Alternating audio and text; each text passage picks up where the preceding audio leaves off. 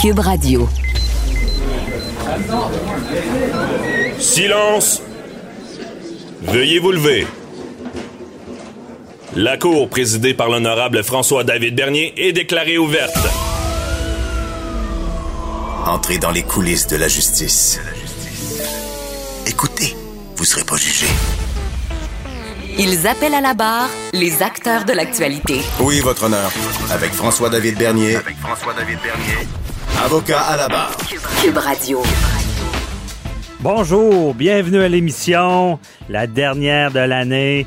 Et euh, je vais vous dire, et non la moindre, euh, je vous souhaite à tous les auditeurs une bonne année, une bonne année 2021. La 2020 a pas été facile, on le sait, mais euh, on souhaite du, du- du meilleur et on reste positif. Euh, et je souhaite une bonne année à toute l'équipe de Cube également. Et euh, dans cette émission, justement, on, on va être très positif. Ben, Il y a des affaires un peu négatives, je vous en reparlerai en début d'émission. Mais euh, au cours d'émission, là, euh, on revient avec une entrevue que j'avais faite avec euh, Mesmer. Mesmer, euh, celui qui, a- le mental, euh, qui, qui peut hypnotiser, vous le connaissez, cet artiste. Et euh, ça peut servir en début d'année parce qu'il va nous parler de, la, de justement de cette force-là du mental, comment on peut l'utiliser à son avantage sans jamais en abuser sur les autres, parce qu'il y a un pouvoir de convaincre également hein, quand on connaît un petit peu comment jouer avec le subconscient.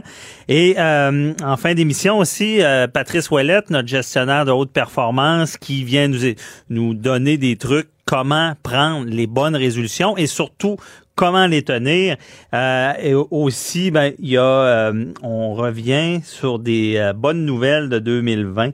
Euh, donc, c'est euh, Raphaël Lavoie qui vient nous parler justement 10 nouvelles positives à retenir en 2020.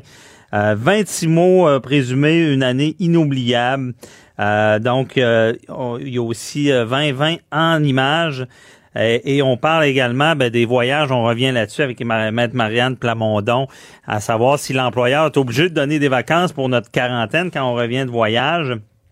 Et pour commencer, euh, je voulais vous parler de cette nouvelle euh, qui, est assez troublante. euh, pour ceux qui l'ont lu dans le journal, c'est un article de Jérémy Bernier, journaliste euh, québécois.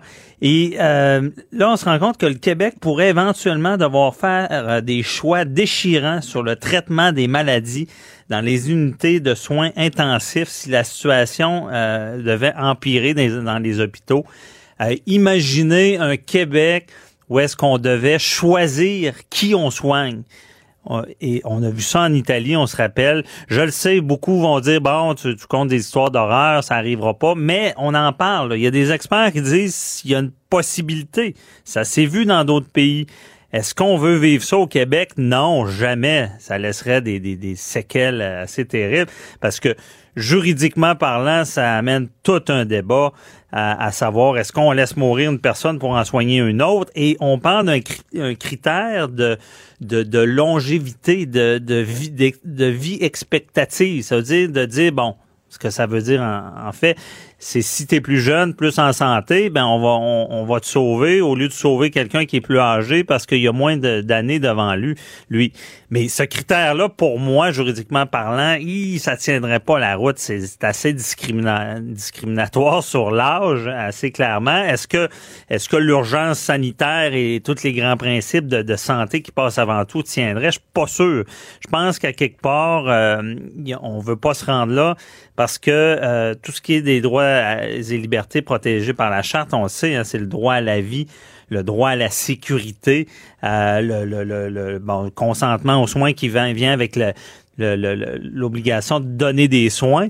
Donc, euh, de, je pense pas que ce soit un, qu'un critère qui tiendrait la route. C'est plus le premier arrivé qui va être soigné parce que tout le monde a ce devoir-là de sauver des vies. Et là, s'il y a un embourbement, ben c'est pas sûr qu'on va dire ben toi on te laisse de côté et toi on te soigne. C'est en tout cas juridiquement parlant ça accroche. On va en parler euh, dans quelques instants un peu plus en profondeur avec euh, maître Frédéric Bérard, qui est docteur en droit, et euh, on va analyser tout ça. Mais moi, pour mon analyse, je verrais ça difficile.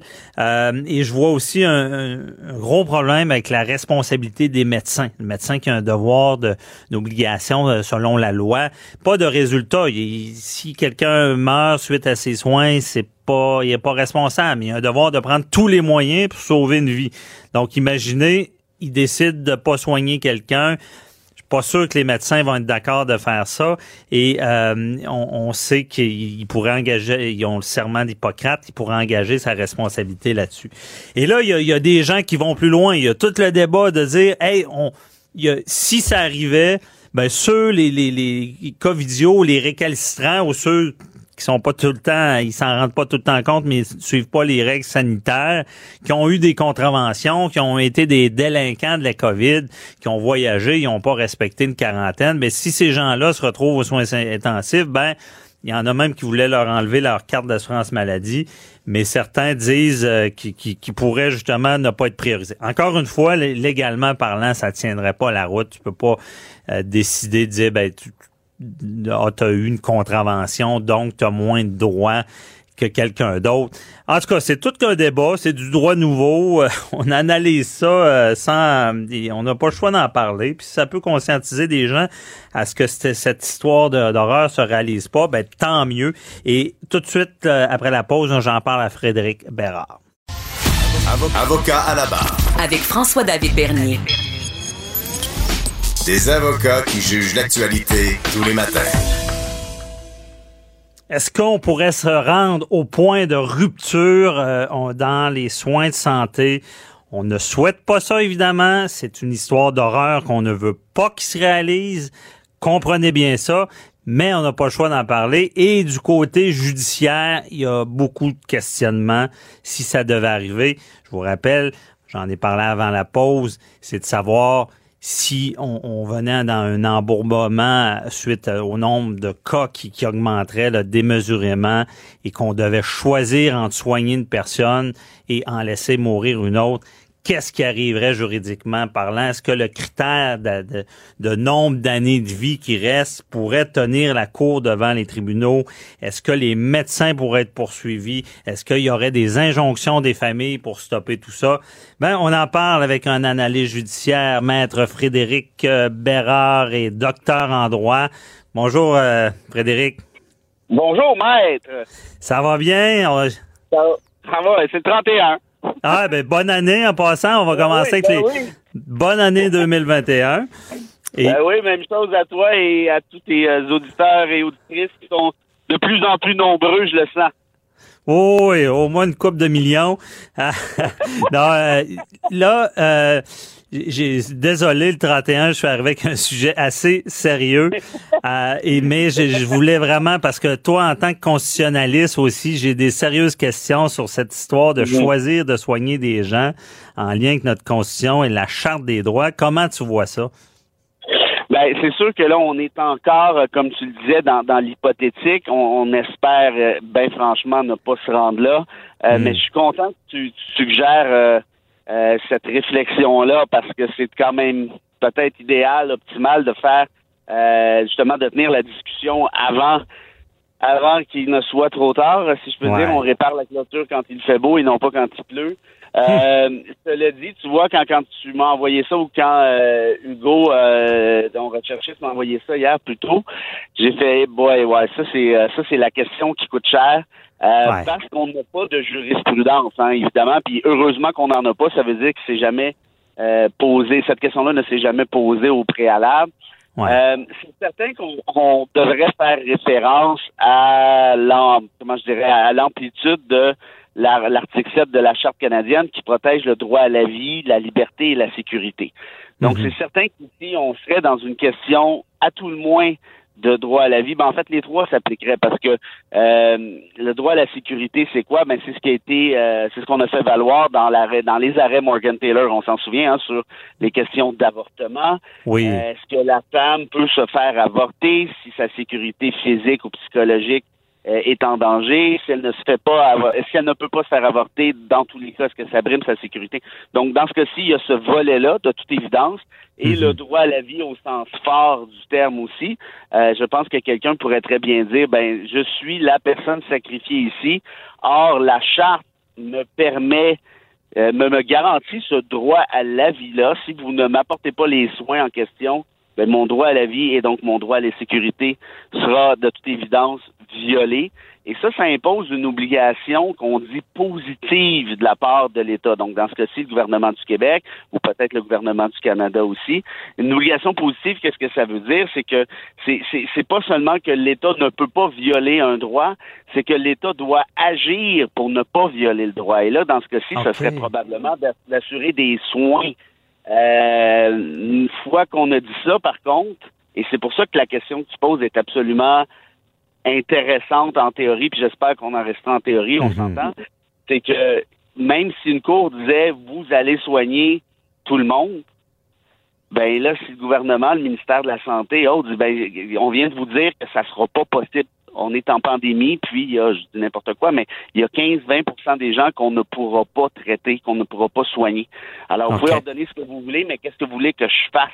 Donc, en d'autres termes, la, la, réflexion que tu amènes pose une limite, si je peux dire, ou en fait a comme limite euh, l'état de droit dans un sens parce que même parce que c'est le choix c'est pas qu'il soit débordé puis qu'il en échappe ce que l'expression c'est de dire ok il y a un protocole et on choisit. Ça je veux dire ça doit être attaquable. Euh, j'ai ben, de la ben, difficulté avec ça, Et, et, on s'entend que le tribunal dirait moi en tout cas on est dans l'hypothétique encore une fois Oh, je te, je te dispense de toute responsabilité, sous, toute réserve, sans préjudice. Euh, effectivement, là, on, fait une analyse. Là. Et, donc, mais, mais même si même si le tribunal dit soigner tout le monde, parce que tout le monde a le droit à la vie, là, t'as pas moins droit à la vie quand t'as 90 ans que quand t'en as 22. Euh, t'as pas moins droit à la vie quand t'es malade que quand t'es en pleine forme. Je veux dire, c'est un droit qui, qui est inaliénable, qui est Parce que c'est de la discrimination. Dire ben, euh, sur l'âge et sur la, la, condition physique? Ben absolument. Ça, c'est euh, l'article 15 de la Charte canadienne, notamment. Euh, l'article 10 de la Charte québécoise, qui empêche la discrimination-là sur des bases comme la race, le sexe, la religion, l'âge. Et là, ici, clairement que ce serait probablement une question d'âge. Dans la Charte québécoise, on parle aussi de, de, de conditions médicales. Ça a été interprété de cette façon-là, en Charte canadienne également. Mhm. donc, et ça serait quoi le choix que l'État québécois ferait, moi, je te garantis que j'aimerais pas être à la place d'un ministre de la Santé qui a à effectuer ce choix-là sous recommandation de la santé publique. Euh, hmm. Mais de toute évidence, les risques que ce soit une discrimination basée soit sur l'âge, soit sur la condition médicale sont, sont, sont énormes par la force des choses. Ben oui, puis qu'est-ce que tu penses d'une loterie? Il y en a qui parlent de dire, bon, euh, on, ça va être un tir au sort. Ben, écoute, c'est quand même fantastique qu'on ait à se poser ces questions-là. non, non, c'est ça. On n'aime pas, là.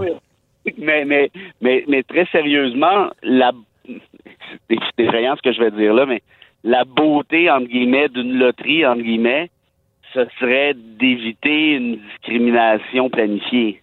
Ouais.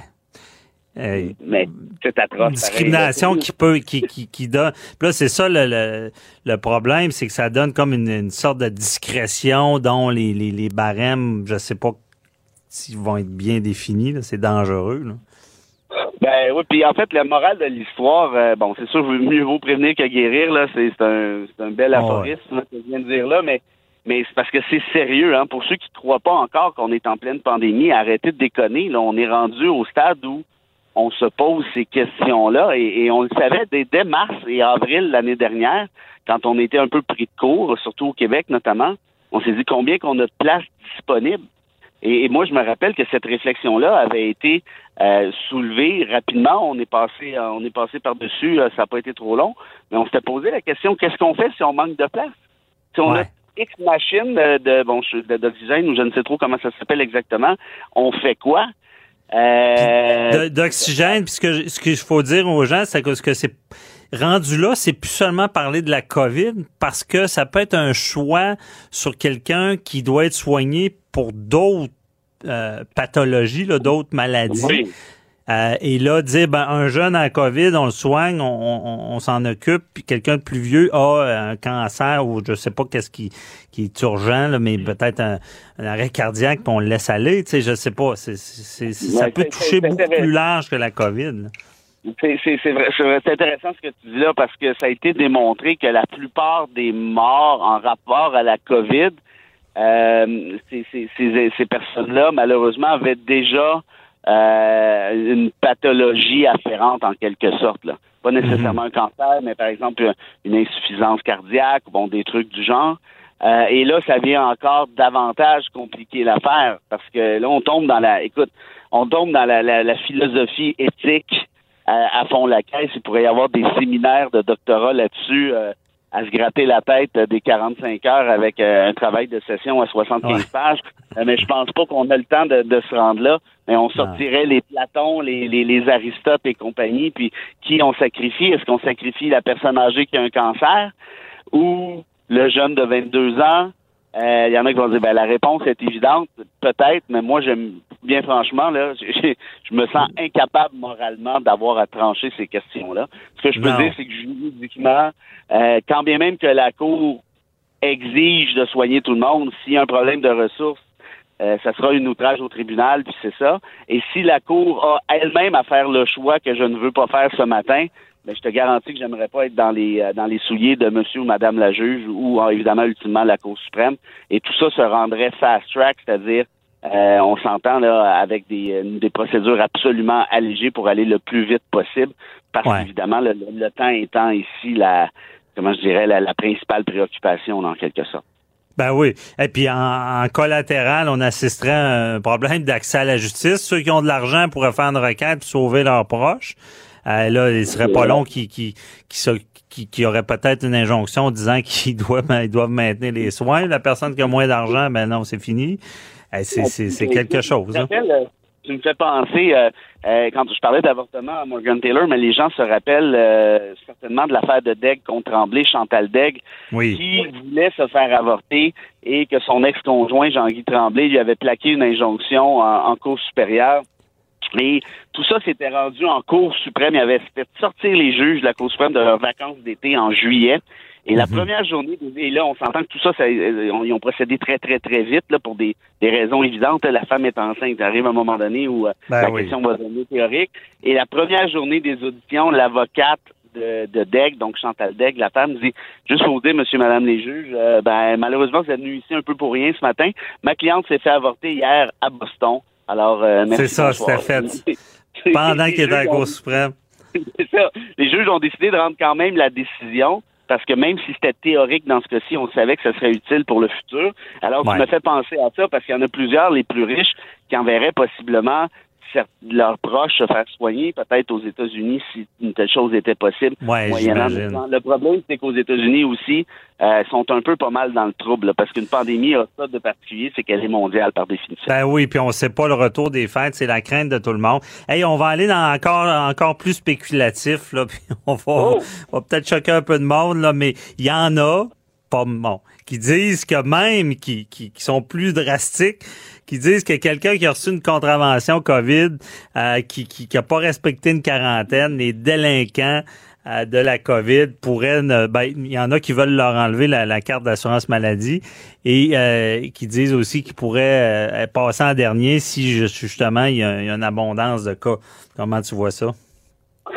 Cette question difficile. moi, moi j'ai de la difficulté avec ce genre de mesures-là. Je pense pas que le je pense pas que le manque de que l'apathie euh, soit soit une solution. Cela dit, avoir certaines, plusieurs, trop de personnes en fait agir de la façon dont ils agissent actuellement, je te dirais que même moi là, qui est plutôt assez relax là, avec les, euh, les mesures du genre. Je commence moi aussi à me dire là, si le message passe pas, il va falloir que ça rentre dans le ah. d'une manière ou de l'autre. Parce que vous avez à tête dure. Écoute, moi je fais des vidéos là-dessus pour expliquer les droits des gens euh, en matière de pandémie. Non, t'as pas le droit de fêter Noël, c'est pas un droit constitutionnel, bon, des trucs du genre. Et puis il y en a encore une tonne qui nie le fait qu'on est en pandémie puis qu'il y a des morts attachés à ça. Je veux dire, écoute, on est rendu là au mois de janvier dans quelques heures. Ça va faire bientôt un an. Vous, vous, niez encore ça. Alors, tu sais, à un moment donné, tu as le goût de dire, bon, ben écoute, s'il n'y a rien qui rentre euh, autrement, on va y aller avec la méthode forte. Euh, mais, mais au final, est-ce qu'on y gagnerait vraiment? Est-ce que est-ce que ça serait pas encore davantage un bordel bureaucratique pour faire ben Puis juridiquement euh, parlant, ça serait on peut pas on peut pas ça serait discriminé, je sais pas de quelle forme. On peut pas dire toi ben t'as as, des mœurs, euh, t'as des tickets de stationnement, tu vois au moins non, je veux pas mauvaise comparaison mais tu sais tu peux pas te servir de ces étiquettes là pour dire que quelqu'un est pas bon là. Ben ça écoute, ça reviendra ça reviendra à la même question qu'on a posée, la personne euh, ici, plaiderait sûrement son droit à la liberté, la sécurité, à la vie. Euh, et là, ça va être aux tribunaux de déterminer ce qu'il en est. Donc, est-ce que mhm. l'État pourrait forcer quelqu'un à payer pour ses, ses, soins de santé si elle a fait le bozo en niant la pandémie puis en n'étant pas respectueuse des règles sanitaires? Encore là, aimerais-tu être le juge qui a rendu cette décision-là? Moi, je sais pas. C'est ça. C'est pas l'impression que, que je suis capable, moi. payer, c'est une chose. Paye pour, bon, il s'endetterait. Mais de ne pas le soigner parce que il y a d'autres gens à soigner. Et là, non, c'est sûr que juridiquement parlant, ça tiendrait jamais à route. Donc, à ceux qui pensent ça, ouais, c'est certain. Et puis, là-dedans aussi, tu as les, les pauvres médecins euh, de, de, parce qu'ils ont, ils ont, ils ont un devoir de, de, de pas une obligation, mais je veux dire, pas de résultat de, guérir le monde, mais de prendre des moyens. Eux, ils seraient tout de suite en contravention avec tous les, les serments, les serments d'Hippocrate. Moi, je te garantis que le Collège des médecins, là, si c'est pas déjà fait, ça va se faire bientôt si cette idée-là continue de, faire son chemin. Le Collège des médecins va aller s'asseoir avec François Legault, Dubé et compagnie. Et croyez-moi que le Collège des médecins, si vous cherchez un lobby qui est puissant, là, c'est celui-là. Euh, regardez toutes les augmentations. Je pense qu'ils ont eu 85% d'augmentation en quelques années là, sous le gouvernement Couillard. Ils sont mhm. excessivement puissants. Ben, ils vont aller s'asseoir au bureau de Legault, si c'est pas déjà fait, en disant jamais vous faites une affaire comme ça vous allez nous mettre dans un trouble épouvantable. Parce qu'imagine les compagnies d'assurance, l'assureur du Collège des médecins, là. Ouais. T'imagines? Imagine? ça non, c'est. Parce que je me trompe pas, c'est un des grands droits euh, internationaux, ce serment-là d'un médecin de, de protéger la vie. Euh, je pense que c'est partout comme ça. C'est un des, des piliers de, de, de, tout ce qui est euh, responsabilité des médecins. Là. Ben oui, absolument. Puis, puis franchement, est-ce que tu veux mettre ça dans la cour des médecins? Est-ce que hmm. tu veux laisser à un professionnel le tu sais, je veux dire, nous, on est avocats, ça va, là. Il peut y avoir des choses excessivement graves. Mais, tu sais, par exemple, euh, prenons un exemple pour nous euh, que j'invente, là. Euh, deux familles, deux enfants de familles différentes qui sont qui sont battus, qui sont euh, bon tout ce que tu veux comme atrocité, là, ça, on sait que ça existe. Et là, on mhm. a le choix en défendre un ou l'autre. Le tribunal peut entendre un ou l'autre des dossiers. Tu fais quoi? Ouais. Fait que là, imagine, le, non, mais moi j'essaie de, de, de, transporter le dilemme que tu soulèves dans notre profession. Euh, moi, je trouverais ça absolument épouvantable. je donc, j'imagine pour un médecin, est-ce que c'est à lui de décider s'il va sauver Monsieur X ou Madame Y? Ceci dit, ça, ça existe, ces ben, dilemmes-là. Par exemple, ben en, période de guerre, des choses du genre, euh, ça s'est déjà vu dans l'histoire. Mais même même si la loi leur permet, il y en a qui refuseraient, parce que d'un côté, tu aurais la loi, même on l'a vu avec l'aide à mourir, le code criminel avait été modifié, mais il y a des médecins qui refusaient de le faire. Tu sais, c'est parce que. Oui, mais dis-moi si je me trompe, mais je pense que dans cette loi-là, puis peut-être que je dis une connerie, mais je pense qu'on permettait aux médecins de ne pas le pratiquer conformément à leur conscience ou un truc du genre. Si je me trompe ben, pas c'était pas dans le code criminel, mais c'est une évidence parce que eux, ils ont cette liberté-là de profession. Même il y a une époque, je pense qu'ils n'étaient pas en contradiction avec le droit criminel, mais ils pouvaient l'être avec leur profession, là, quand la, façon que la loi était rédigée. En tout cas, autre gros dossier. Euh, on a plus de temps, mais très intéressant, Frédéric. Euh, merci. Puis euh, désolé de t'avoir débuté l'année un peu rough, là, mais tu t'en es bien sorti.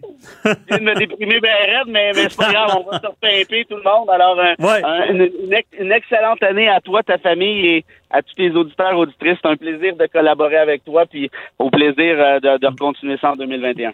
À toi aussi, bye bye. On se voit en 2021. Restez là, on parle, on va, on va aller sur un, aspect beaucoup plus positif, la force du mental, justement. Euh, et on, on, en parle avec euh, Mesmer, que vous connaissez. À tout de suite. Avocat à la barre. Alors, je procède à la lecture du verdict. Avec François-David Bernier. Les meilleures plaidoiries que vous entendrez. Cube Radio. La force du subconscient. Euh, dans, dans le domaine juridique, que ce soit les avocats, les affaires, euh, la négociation, euh, le pouvoir de, de convaincre, c'est des éléments qui, qui, jouent beaucoup. Il y a, souvent, dans des négociations, on le dit, il y a des techniques pour euh, réussir à avoir un peu notre partie. Même, il y a des techniques, on appelle ça euh, le win-win, gagnant-gagnant. On veut chercher le gros gagnant pour des fois en laisser aux autres. Et il y a tous des éléments. Et j'ai rencontré Mesmer à Salut Bonjour. Et je lui ai dit, j'aimerais avoir certains de tes pouvoirs, si on peut dire, pour et peut-être que je réglerais beaucoup de dossiers et peut-être que je convaincrais encore plus de juges parce que je sens que dans l'hypnose, il y a une bonne partie du subconscient qui joue. Je connais pas tous les détails, mais je reçois Mesmer. Donc bonjour Mesmer. Hey, bonjour, bon matin. bon matin. Donc, j'étais intrigué. Euh, déjà, je, vais, je vais t'avouer, euh, quand je t'ai rencontré, j'imagine que ça arrive souvent. J'avais un, petit sentiment, euh, est-ce qu'il va m'hypnotiser? Mais honnêtement, je sentais une voix assez grave, des yeux perçants. Et oh, j'étais de ceux qui croyaient pas toujours à ça, mais je connais des gens, dont à TVA, qui m'ont confirmé que ça fonctionne, l'hypnose. Euh, as-tu souvent ce genre de réaction-là euh, des gens quand ils te rencontrent? Ah, c'est tout le temps comme ça, c'est tout le temps comme ça. Les gens ont quand même cette petite crainte, cette peur de savoir si je vais les hypnotiser ou ah. pas. Ça, c'est vrai que c'est là encore. Euh, et même après plusieurs années, je pense que ça s'est renforcé. C'est devenu de plus en plus fort ce sentiment-là, parce que là, ils voient ce que je fais à la télé. Justement, tu en as parlé dans l'émission TVA, mm-hmm. plein de gens l'ont vécu, ou même quand je le fais sur scène à soir après soir. Maintenant, euh, il y a beaucoup de monde qui ont vu le show puis ont vu que c'est vrai. Là, Alors les, les pires, les, les, les, les sceptiques purs et durs, il y en a de moins en moins maintenant parce que ceux-là ils ont été convaincus parce que leur famille l'ont vécu, eux-mêmes l'ont vécu. Alors à ce moment-là, le doute se dissipe. Mais oui, cette crainte est encore présente. Mm je la sens. Puis moi, j'aime ça m'amuser avec ça aussi. Hein. on est là puis on, ben oui. notre but, notre, but c'est, pas de, me prendre au sérieux non plus puis d'être le, le sorcier des temps modernes ou des, des trucs comme ça. J'essaie de démystifier l'hypnose aussi en spectacle. Ben c'est ça. Et euh, justement, quand on dit les, les, sceptiques seront confondus, parce que Mesmer, ben, j'ai commencé à lire ton livre, un livre qui s'appelle Comment l'hypnose a changé ma vie. Puis ça, je pense, c'est un de tes slogans aussi, de, de, justement, de, de que les gens comprennent c'est quoi là. Oui, absolument. Puis les, les spectacles, la télé ben, m'aident à démystifier ça, euh, tout en gardant le aura de mystère quand même. Hein. Je mm -hmm. on est là pour faire du showbiz, on est là pour euh, pour euh, divertir les gens. En tout cas, moi, je suis là pour ça, les divertir et en même temps faire passer un message que l'hypnose est là, ça existe, c'est vrai. On s'en sert à tous les jours. Puis souvent, même à notre insu, on est influencé par notre environnement, l'entourage, la publicité, la, télé, euh, la radio. Euh, il y a plein de médias comme ça. Nos amis qui nous parlent, des fois, nous influencent avec une description tellement parfaite d'une aventure, d'un phénomène qu'on a l'impression d'y être, d'y adhérer. et les hommes politiques aussi s'en servent hein, pour être capable d'amener les foule euh, à décider ou à prendre des bonnes décisions, en tout cas de tenter de les influencer.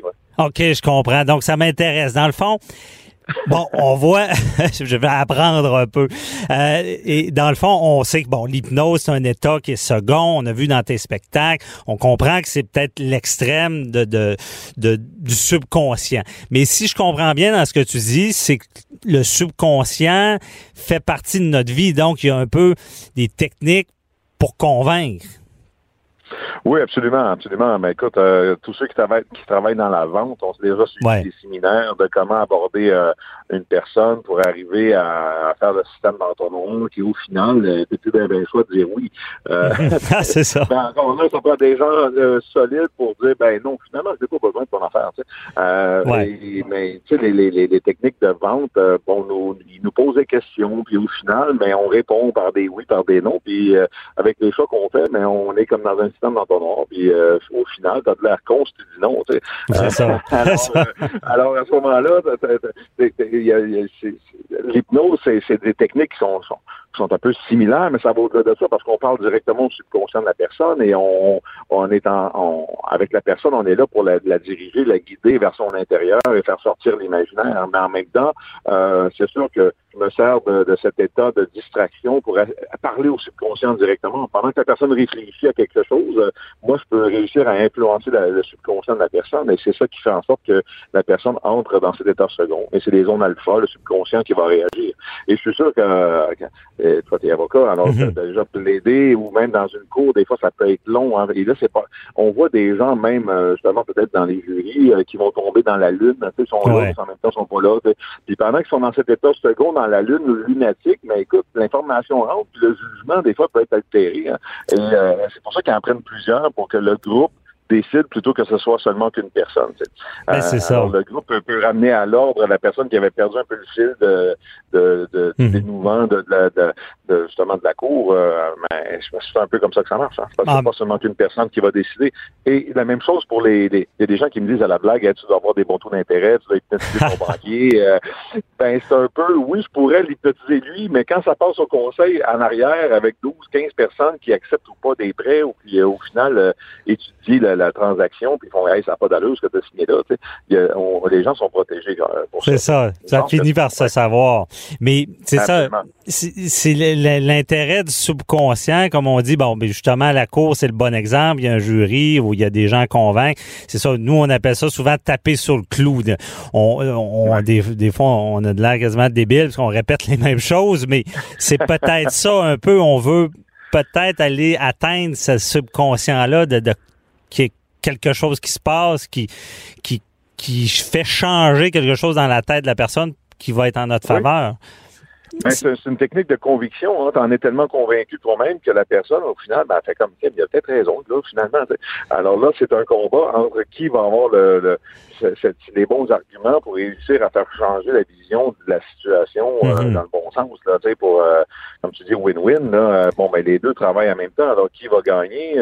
c'est, et c'est sûr qu'avec des bonnes techniques de, de, de on pourrait dire, de la façon de bouger, la façon de les regarder, tu sais, le, jury qui sont là quand tu leur parles ou quand tu parles au juge, il y a une façon de bouger, une façon de, d'argumenter qui va faire en sorte que ça va attirer l'attention et tu vas trouver des bons mots pour euh, euh, justement quand ben moi je le je le fais je le fais sur scène. Quand je vois qu'une personne est prête à hypnotiser je le sens je le vois tu sais puis une fois que je le vois dans ses yeux et bang ça se fait ça prend deux secondes le message passe directement. Des fois c'est pas long pour faire changer une personne d'idée hein c'est euh, ouais.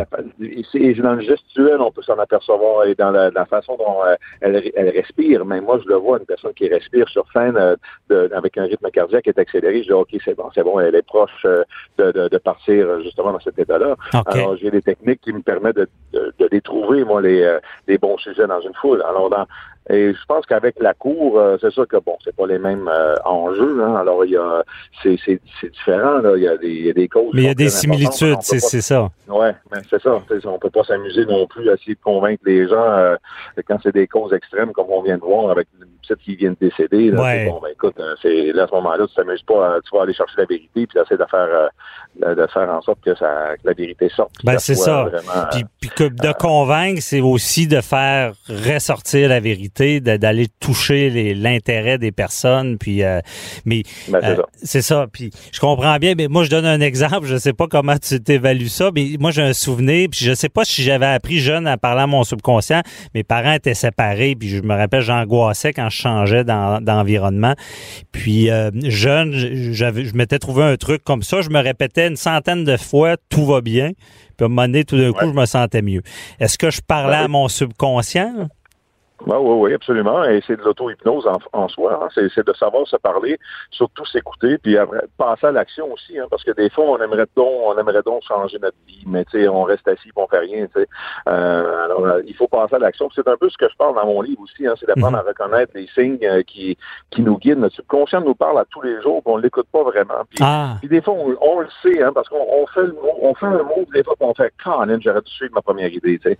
Notre première idée, souvent, c'est notre subconscient qui nous parle, on ne l'écoute pas. Il faut s'écouter, il faut, il faut passer à l'action, mais euh, éventuellement, la vie, c'est ce qu'on a besoin pour nous. Hein. Alors, il faut, il faut se laisser porter, se laisser guider, euh, apprendre à écouter des signes qui sont là autour de nous, puis euh, éventuellement, ça va être positif pour nous. Ça. Ben, c'est ça, parce que des signes peuvent venir de, de, de, nous. Puis justement, dans ton livre, tu en parles des signes, parce que euh, je comprends bien...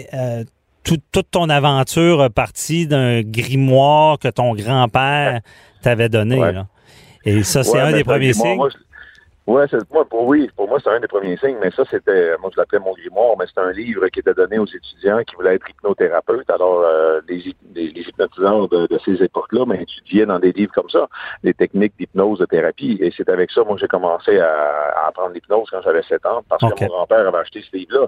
Et oui, ça, ça a changé ma vie par la suite, tu sais, mais mon grand-père, lui, a changé la mienne sans même le savoir quand il a acheté ce livre-là dans les années 1930. Imagine, là, avec Ouais. son petit mouvement qu'il a fait d'acheter un livre comme ça, ça a changé ma vie dans les années 80, 90 et même encore aujourd'hui. Ben oui. Alors, tout ce qu'on fait des répercussions dans le futur, hein, euh, ils disent, hein, pensez à l'action, puis vous allez avoir une réaction. Et ça, c'est l'action entraîne une réaction. Ça, c'est, ça, ça, j'en- je le démontre dans mon livre que même si j'ai voulu laisser l'hypnose par la suite, mais tout me ramenait euh, sur le chemin de l'hypnose et la force de l'esprit, la force du subconscient, la Mhm. sophrologie, euh, euh, la scène. Euh, maintenant, aujourd'hui, euh, on, on parle, là, puis dans mes deux derniers shows, on a vendu 1,5 million de billets tu sais, de gens qui sont venus voir le show. Wow. Alors moi, je le vois que c'est, quelque chose d'extraordinaire qui m'est arrivé, mais j'ai pensé à l'action parce que j'aurais pu avoir le livre puis le laisser sur une tablette et rien faire avec ça.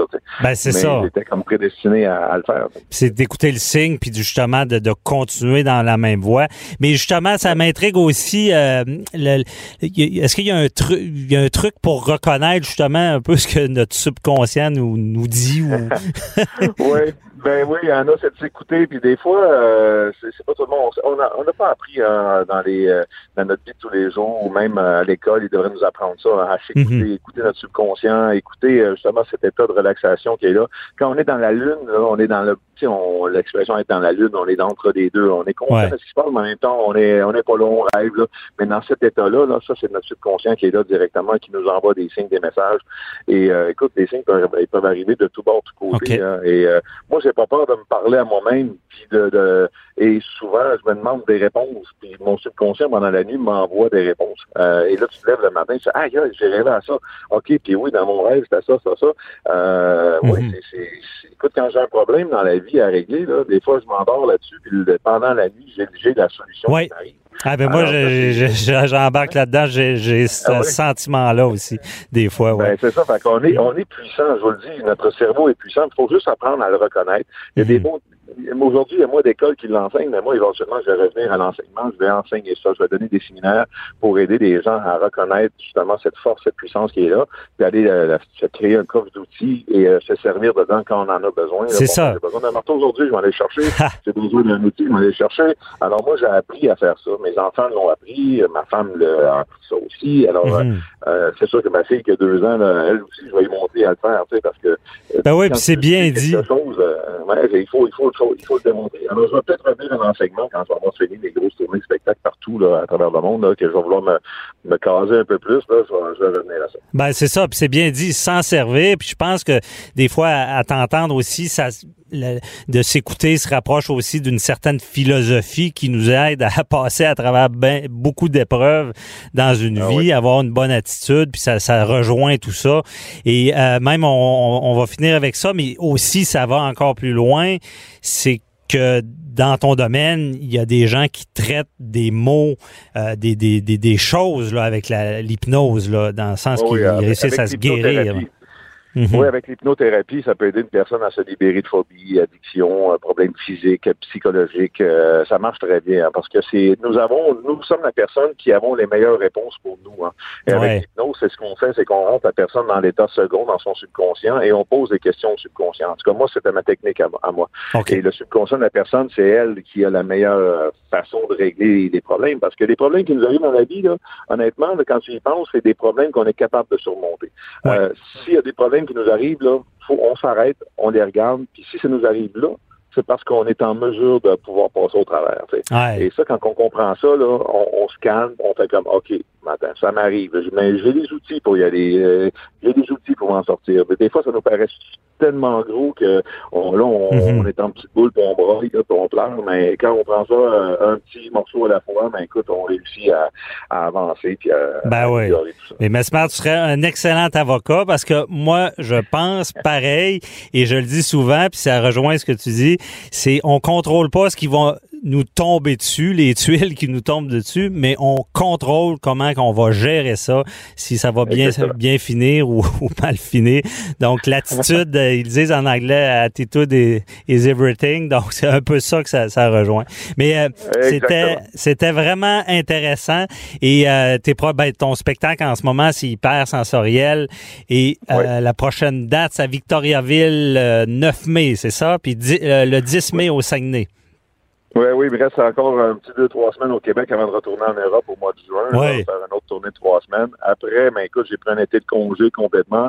Je reviens à l'automne pour d'autres représentations partout au Québec encore. Alors, euh, ça finit pas. hein, on continue. Euh, toutes les dates sont sur mon site, mesmer.ca ou sur ma page Facebook, Instagram. Euh, ça, c'est tout, tout, tout est là. Puis euh, c'est le temps de venir voir le nouveau show. Là. Ça fait à peu près un an et demi qu'on le roule. Là, puis il est excellent. Je vous le dis, vous allez vous amuser. Oh oui, on invite tout le monde à aller voir. Mais en plus, on, on connaît avec le livre aussi ton côté humain et euh, ta philosophie. Donc, ça peut rien qu'être bénéfique d'aller voir ce show-là. Donc, merci beaucoup, Mesmer, puis bonne journée. Merci. Bye bye. Merci. Déclarez-vous solennellement de dire la vérité, toute la vérité et juste la vérité. Avocat à la barre. Avec François-David Bernier. Connaissez-vous la maladie, là, la sclérose latérale amyotrophique, la SLA, euh, aussi appelée la maladie de Lou Gehrig?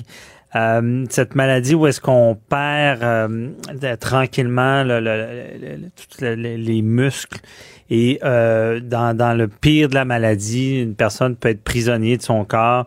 Et il y, a, il y a des avancées dans ce domaine-là. Il y a des, des médicaments, des traitements expérimentaux, mais qui sont pas encore approuvés. Et euh, bon, il y a Mario euh, Mario Hudon, animateur euh, qui, est- animateur radio, qui veut mener un combat. Un combat, il sait que ses jours sont comptés alors qu'il est atteint de la maladie. Sauf qu'il souhaite laisser un héritage en se battant pour permettre aux gens atteints d'obtenir de nouveaux traitements contre cette maladie. Et il est avec nous. Bonjour, Monsieur Hudon. Bonjour à vous. Merci d'être avec nous. Euh, Vous, vous menez tout qu'un un combat. Euh, et on est de votre côté. Euh, on espère que ça, ça va aboutir, comme on dit. Mais c'est quoi le problème en ce moment? Il y a, il y a- il y a des nouvelles avancées, mais vous pouvez pas en bénéficier. Ben, et, euh, lorsque Norman McIsaac, qui est un gars qui a la SLA depuis euh, sept ans, qui a déjà dépassé l'espérance de vie qui est de 3-5 ans euh, pour ceux qui sont atteints de la, de la SLA. Euh, il a- lui a déposé une pétition parce qu'il y avait déjà eu une motion à l'Assemblée nationale euh, pour euh, accélérer ou au moins euh, faire des efforts pour que la SLA soit mieux encadrée, qu'on- que les recherches, euh, qu'on pousse pour les recherches. Le problème, c'est qu'il y a présentement des des, euh, des peut-être des solutions ou des choses au moins qui sont intéressantes qui peuvent arriver, mais le processus d'approbation de Santé Canada d'un médicament prend entre 18 et 24 mois pour OK. qu'il soit approuvé et disponible pour les gens qui sont atteints de peu importe la maladie.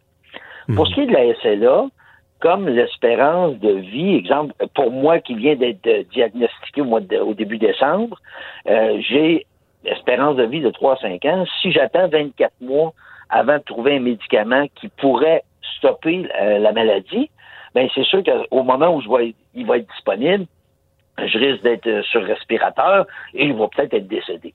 Ah, ça n'a pas de sens. c'est- une question de...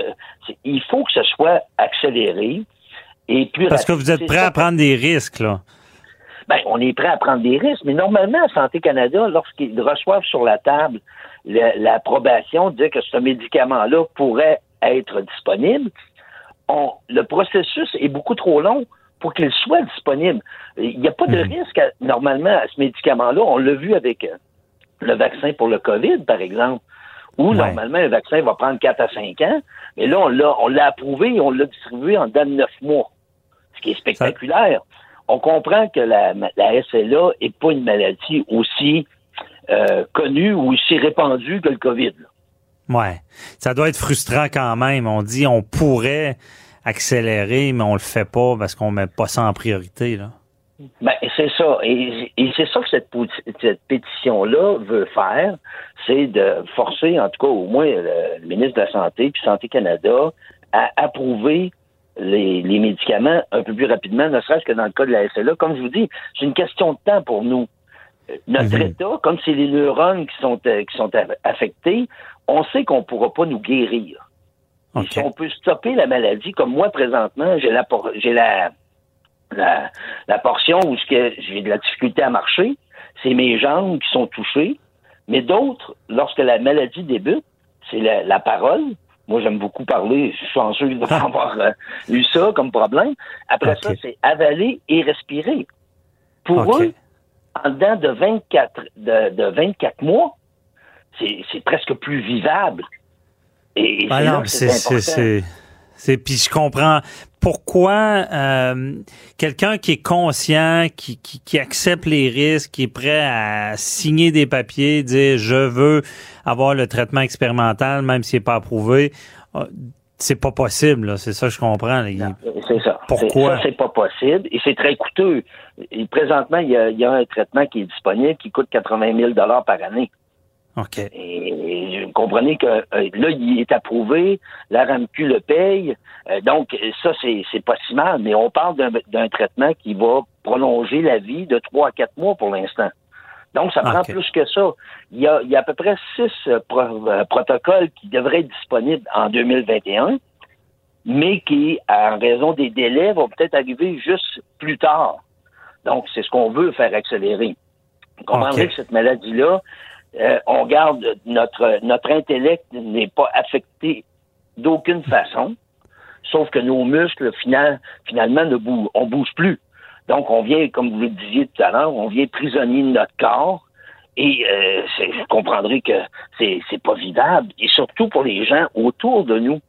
Les gens mhm. qui nous accompagnent là-dedans, qui vont devoir s'occuper de nous, les, les aidants, nos familles, nos amis, c'est pour moi, c'est intenable. Là. Ah, j'imagine, c'est c'est vraiment euh, choquant d'entendre ça qui mais ben, parce que il y a, quelqu'un de célèbre qui avait eu cette maladie là, il y a un scientifique euh, Oui, monsieur Stephen Hawking. Oui, c'est ça. Qui, est décédé en 2018. Euh, lui, on comprend que comme vous voyez, il était prisonnier de son corps, mais tout son intellect était là. Ouais. Et, ça, mais sauf que qui peut vivre de cette façon-là, c'est compliqué. Disons que c'est compliqué. Ben oui. Pour le simple des mortels, c'est, ben, disons que c'est difficilement acceptable. Oui, je comprends. Et euh, le, comment dire, euh, les nouvelles avancées peuvent-tu permettre des, une amélioration? Est-ce que vous avez des données sur ce que ça pourrait permettre hein, si vous étiez ben, traité avant? Ben, en tout cas, il y a des choses qui sont prometteurs et que, comme il y a certains euh, revues scientifiques qui en parlent, il y a des tests de fait sur souris et, euh, et, porcs qui sont euh, et donc qui, qui, arrêteraient peut-être la progression de la maladie. Ah, donc, si demain matin, on arrêtait la, ma maladie où je suis là, dans le fond, les 20 prochaines années, je boiterais, j'aurais de la difficulté, je marcherais avec une canne, mais vous comprendrez que ça, c'est acceptable. Ah, je comprends, mais ça doit être... Excusez, je, suis fâché pour vous parce que j'en reviens pas on a savoir qu'on a la chance, avoir vu aussi en 2020 ce qu'on a fait avec un, vaccin qui est ce qui paraît très technologique, qui a été euh, c'est historique la, la, rapidité avec laquelle je comprends que ça a affecté le monde, mais on, se demande pourquoi, euh, pour ce genre de maladie-là qui, est terrible, on on, on fait pas plus d'efforts. Euh, est-ce que le Santé Canada aurait le, pouvoir de, raccourcir considérablement les délais? Ben, on pense que oui. Et c'est pour ça que l'importance de la pétition est de voir comment ça peut mettre un peu de pression, puis de voir comment il y a de l'intérêt pour justement. Vous rappelez-vous du Ice Bucket Challenge?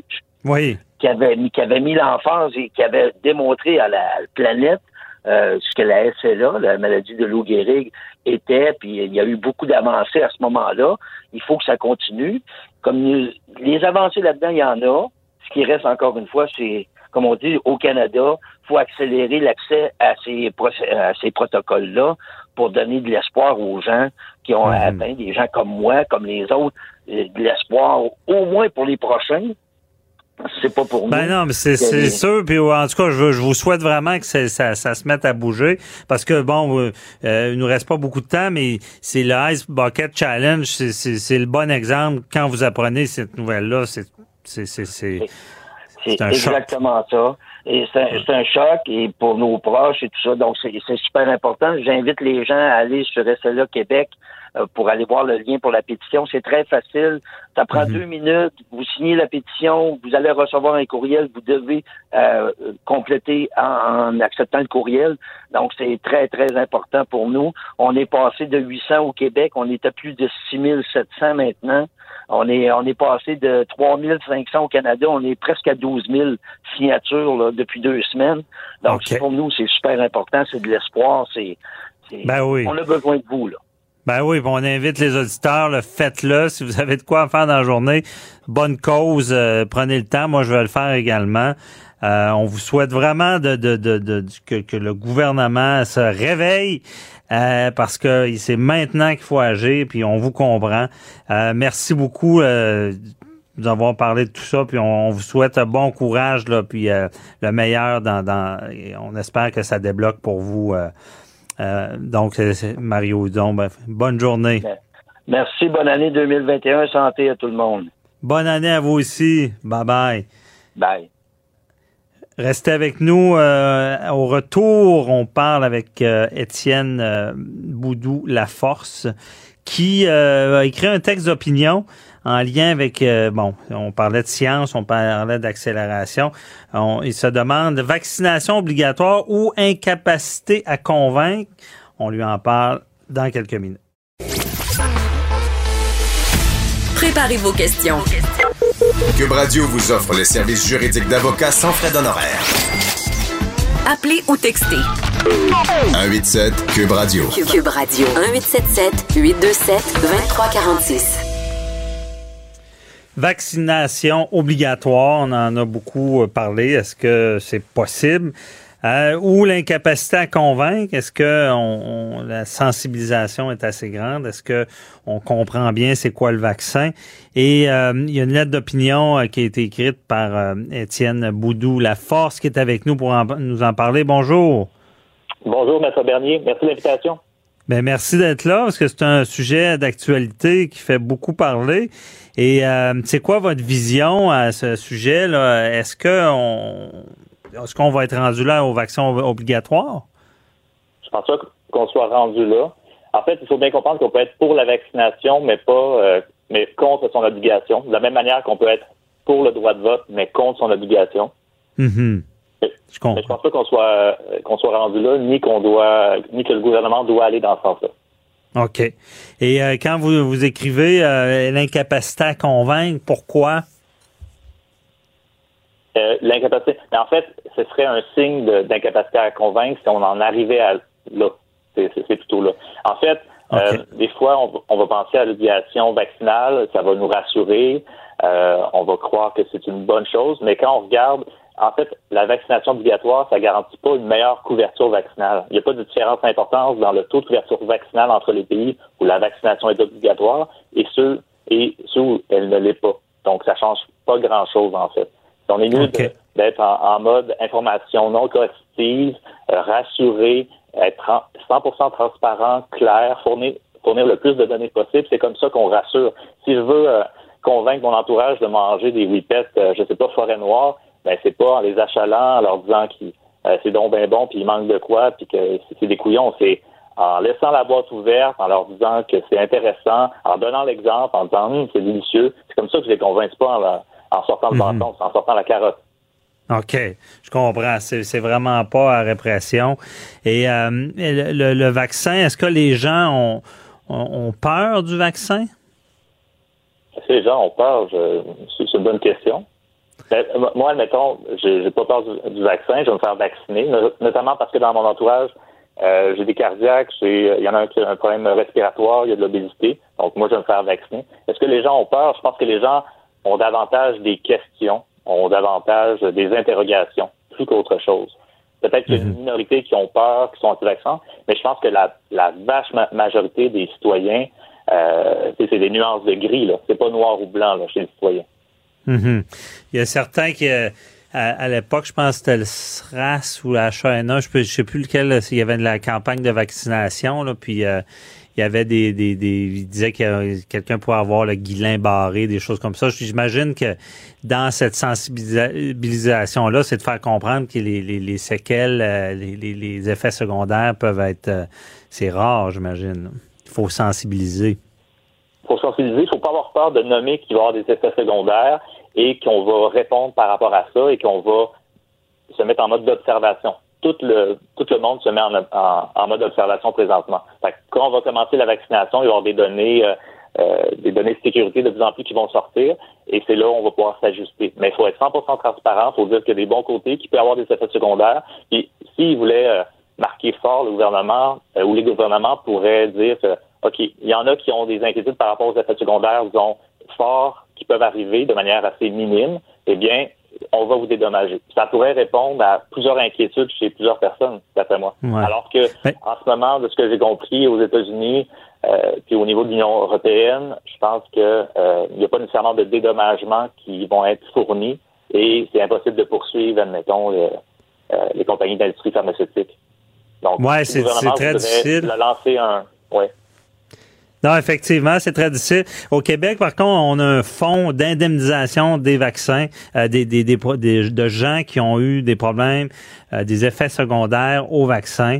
Euh, mais c'est ça, ça, double tranchant. Un, ça sécurise certains de dire bon, s'il y a un problème, je vais être indemnisé, mais d'autres se disent ben s'il y a un fonds, c'est que ça arrive. Puis c'est pour, pour, ça que beaucoup de gens, ce que je constate, veulent pas se faire vacciner. Là, ont peur de ça. Là. Euh, ouais, ben, je pense que ça va être une minorité qui va penser que euh, ça vient valider leur, leurs idées. Là. Je pense que c'est important qu'il y ait un fond puis euh, qu'on puisse aider s'il y a des effets secondaires. Mais c'est mhm. important de rendre l'idée intéressante, de faire du renforcement positif, de rendre l'idée sexy, vraiment. là. C'est comme ça qu'on va gagner la, la confiance de, euh, des gens. Puis, il faut se rappeler que, je pense, au niveau de la vaccination H1N1, euh, le Québec a été vacciné massivement. On a eu un, très haut taux de participation. Fait qu'il faut se rappeler, il faut avoir confiance aux gens. Là. Mm H1N1, c'est ça, ça avait bien fonctionné. Ben moi, je m'étais fait vacciner, euh, comme beaucoup. Puis à un moment donné, ben là, c'était tombé, là. C'est la, la, maladie et ça avait arrêté. Mais on sentait ça venir. en tout cas, je me rappelle à, l'époque, on c'était, ça n'a pas duré si longtemps. Là. Puis on sentait venir cette vague de contestation-là contre le vaccin. Oui, puis c'est là où, si on se met en mode obligation vaccinale, ça va sûrement peut-être en craquer certains. Ça va venir valider que, oh mon Dieu, on nous contrôle tout ça. Donc, c'est pour ça que c'est vraiment pas une option à, choisir. Et euh, puis, à la fois, c'est un super outil, c'est une bonne nouvelle les vaccins. Euh, il faut pas oublier que c'est un outil parmi d'autres. Donc, c'est pas une panacée. Et il faut continuer à, à se laver les mains, porter le masque, qu'on continue de dépister massivement, d'isoler, tracer et traiter précocement les symptômes de la maladie, parce que euh, peut-être que je suis pas à jour, mais j'ai l'impression qu'on laisse encore des gens qui ont le diagnostic de la COVID chez eux et on les invite pas à l'hôpital pour les pour les observer et pour les traiter les symptômes précocement de la maladie. Il y a plein de choses qu'on peut faire autrement. C'est une bonne nouvelle la, les vaccins, mais il y a d'autres choses à faire en même temps aussi. Oui, effectivement, tout le temps, prévention, c'est toujours bienvenu. Mais euh, le, gouvernement, parce que euh, on en parle beaucoup, la loi ça, sur la, santé publique, l'état d'urgence sanitaire permet au gouvernement d'obliger le vaccin, euh, permet de, de cibler une partie de la population qui pourrait être obligée. Bon, c'est sûr qu'on pense aux gens qui travaillent avec des personnes vulnérables. Euh, euh, la loi est très sévère, euh, va aller jusqu'à dire qu'un juge peut ordonner qu'on à quelqu'un d'être vacciné, qu'une fois que c'est ordonné, on peut le prendre de force l'amener dans un, centre de vaccination et le forcer, digne d'un film, quasiment l'attacher, le vacciner pour que ça marche. Bon, ça, c'est l'épouvantail, l'histoire d'horreur. Mais ce que vous dites, c'est dans les faits, sur le terrain, ça marcherait jamais là, de forcer comme ça. Là. Je pense pas, puis ça ça n'aurait pas nécessairement euh, le, résultat escompté. Fait que ça mhm. rassurerait ceux qui sont en faveur, mais ça convaincrait pas. Et je ne sais pas s'il y aurait davantage de monde qui serait vacciné statistiquement dans les faits. Donc, ça rassurerait euh, certains Mais de toute mhm. façon, on ne va pas en arriver là. De toute manière, je pense que vous connaissez assez bien, euh, vous soulevez des bons points. Au niveau du droit, ça va être du nouveau droit. Là, ça va être euh, tension entre charte individuelle canadienne-québécoise versus ce dont vous avez parlé. Je pense que c'est l'article 20, j'ai oublié. Mhm. Mais, ouais, ouais. Ben, je pense pas qu'on va en arriver là, puis je pense qu'il le faut pas. Là.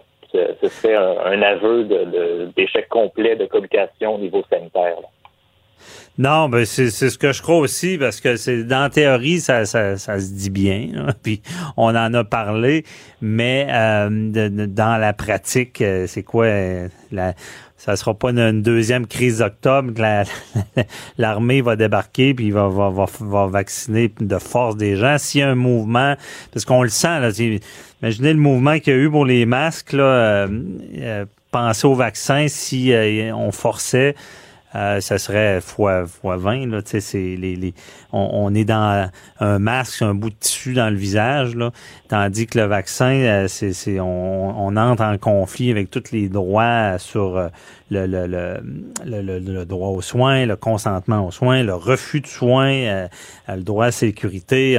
C'est, c'est le fait de l'intrusion de planter un église, un église, une aiguille et d'injecter un liquide, là, on serait, on serait ailleurs. Donc, c'est sûr ce que vous dites, je le comprends bien. Travaillons, euh, c'est ça vos solutions, c'est de la sensibilisation par-dessus sensibilisation. Oui, oui, tout à fait. Puis de toute façon, euh, on, est loin de, consentement libre et éclairé là, avec ce que vous dites. Là, si on en vient à ça, mm-hmm. c'est un, échec. Puis il euh, faut arrêter aussi de penser que le, il, y a, il y a des vastes mouvements où c'est polarisé. On a l'impression que c'est polarisé, mais j'ai pas l'impression que euh, ça soit euh, si noir et blanc. Je pense que les gens sont capables de, de, se parler, sont capables de recevoir l'information directive, euh, sont capables de, de, regagner confiance. Et le, piège, en fait, euh, ce que je voulais souligner, c'est que présentement, c'est la situation pandémique, ça nous affecte tous psychologiquement, on est tous à, à cran. Mm-hmm. Et il faut surtout pas rentrer dans traiter son prochain avec peu de respect. C'est pas énorme. Non, non, c'est pour le social. C'est, il faut pas rentrer là-dedans. on se met à, traiter son, voisin comme un ignore, comme euh, on le disqualifie tout de suite. On, on, est mieux de se dire, OK, comment on peut faire autrement notre communication pour être convaincant? Euh, on ne sait pas encore combien on a besoin de pourcentage de population pour que ça l'immunité non, mais euh, de population. Je crois, je crois, je crois en votre méthode un peu plus. Euh, puis effectivement, puis la, la, la, lueur d'un futur meilleur, je pense, va aider beaucoup de gens à être convaincus. Merci beaucoup, Étienne Boudou La Force, de nous avoir et on invite les, les gens à aller vous lire dans le journal de Montréal. Bonne journée. Merci. Bonne journée. Bye bye. Restez là, on parle à Raphaël Lavoie, producteur de contenu au Journal de Québec. Très intéressant, 10 nouvelles positives à retenir en 2020, 26 mots présumés d'années inoubliables. À tout de suite. Avocat à la barre. Alors je procède à la lecture du verdict. Avec François-David Bernier. Les meilleures plaidoiries que vous entendrez. Cube Radio. Maintenant, on vous parle des bilans de fin d'année un peu moins conventionnel. On parle de 10 nouvelles positives à retenir en 2020 avant d'entrer dans l'année. Pour de bon, on flush 2020 euh, ce soir, excusez l'expression. À 26 mots pour résumer une année inoubliable. L'année 2020 en 15 images marquantes, c'est dans le journal. Euh, innovation ou découverte passée inaperçue ou presque en 2020. On en parle avec euh, Raphaël Lavoie producteur de contenu pour le Journal de Québec. Bonjour. Bonjour François David, ça va bien? Ça va très bien. Euh, j'aime, j'aime ton sujet. c'est, surtout en, ce 31, cette veille euh, du jour de l'an. Donc, euh, il y a, des nouvelles positives quand même en 2020. Oui, effectivement, on a tendance à l'oublier hein, avec euh, toutes les, les, les, pots de fleurs qui nous ont tombé sur la tête au cours des derniers mois. Mais bon, il y a eu des, il y a eu du bon, il y a de bonnes choses qui sont euh, passées en 2020. Et puis euh, bon, ben c'est ça. on a fait différentes revues de l'année, comme tu l'expliquais, d'équipes numériques du Journal de Québec là, qui sont peut-être un peu plus un peu plus différentes parce que bon, on a eu une année différente, faut le dire. Donc ouais. d'entre elles étaient les, les nouvelles positives à retenir parce qu'il y en a eu. Euh, parce que c'est facile de tomber dans le négatif, mais je trouve ça intéressant. Là. Euh, positive, c'est quoi la première? Ben, on a tendance à l'oublier, mais euh, Laurent Duvernay-Tardif a gagné le Super Bowl cette année. Ça s'est pas passé là, il y a trois ans. Ça s'est passé ah ouais. le 2 février dernier. Les derniers mois ont ça. Oui, c'est ça. Ça a semblé une éternité, mais pourtant, ça s'est passé euh, en février. Et puis, euh, bon, Laurent Duvernay Tardif, on en a entendu parler euh, pas mal au cours des derniers mois, pour d'autres raisons, mais souvent, ben, tout le temps, en fait, de bonnes raisons, parce qu'après avoir gagné, bon, le Super Bowl en février, Duvernay Tardif, notamment, qui est revenu au Québec, s'était porté volontaire pour donner un coup de main dans les CHSLD au printemps, puis à l'automne, même Laurent Duvernay Tardif qui a aussi euh, remporté le trophée euh, Lou March, qui est remis à l'athlète de l'année au Canada en Ben décembre oui. dernier. Donc, quel euh, homme! il a, je dis ça à la blague, mais des fois, il est tellement parfait qu'il en est fatigant. Là. Hey, euh, médecin, euh, il gagne le Super Bowl, c'est quelqu'un. là. Oui, absolument. Ça, ça a été vraiment une, une personnalité inspirante de, de Mhm. 2020. Et Dieu sait que, que ça nous en prenait quand même pour passer euh, au travers euh, des derniers mois. Euh, on oublie peut-être aussi que le plus gros lot de l'histoire du Québec, de l'Auto-Québec, a été remporté par un emballeur d'épicerie de la rive sud de Québec Ah, ouais. en février également. 70 euh, millions. C'est pas Oh. rien quand même. c'est pas rien. Il était tout seul à gagner ça? Ça a été partagé avec sa famille, donc bon, ça, donnait un coup de main. 70 millions, euh, pour plusieurs, c'est c'est peut-être pas assez d'une vie pour euh, le dépenser. Euh, bon, on parle de COVID, euh, on a parlé beaucoup de COVID-19 euh, cette année, mais bon, il y a eu des dons notamment qui ont été faits par euh, de, de- de grosses pointures justement pour aider à la lutte contre euh, le virus. C'est notamment le cas, le, le cas pardon, du euh, multimilliardaire Jack Dorsey, qui est fondateur de Twitter, euh, qui a partagé près du tiers de sa fortune pour lutter contre le, le coronavirus. Et il y en a d'autres. là. Il y a Jeff Du Bezos, tiers. Mark, Hey, c'est quelque Zuckerberg. chose. Oui, oui, ben c'est ça. On critique souvent, là, on entend en fait des critiques, euh, notamment, c'est ça, de Bezos ou peut-être de Zuckerberg, qui donnent des montants euh, euh, qui peuvent sembler un peu dérisoires quand on regarde leur fortune, mais Jack Mhm. Dorsey, c'est quand même le tiers là, euh, de sa cagnotte là, qui, euh, qui s'est engagé à partager. Donc, euh, Mhm. ça, c'est quand même une, ex- une excellente nouvelle. Ben en oui, 2020. c'est des bonnes nouvelles. Moi, tu sais, je veux dire, quelqu'un qui a de l'argent comme ça, c'est c'est quasiment un devoir pour eux d'en redonner. c'est une bonne nouvelle. Oui, oui, c'est ça exactement.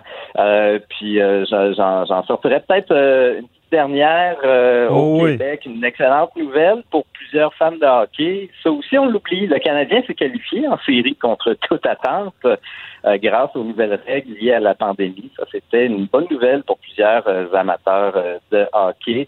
C'est vrai. et bon, On a, pu manger des ailes de poulet oui, ben, en suivant.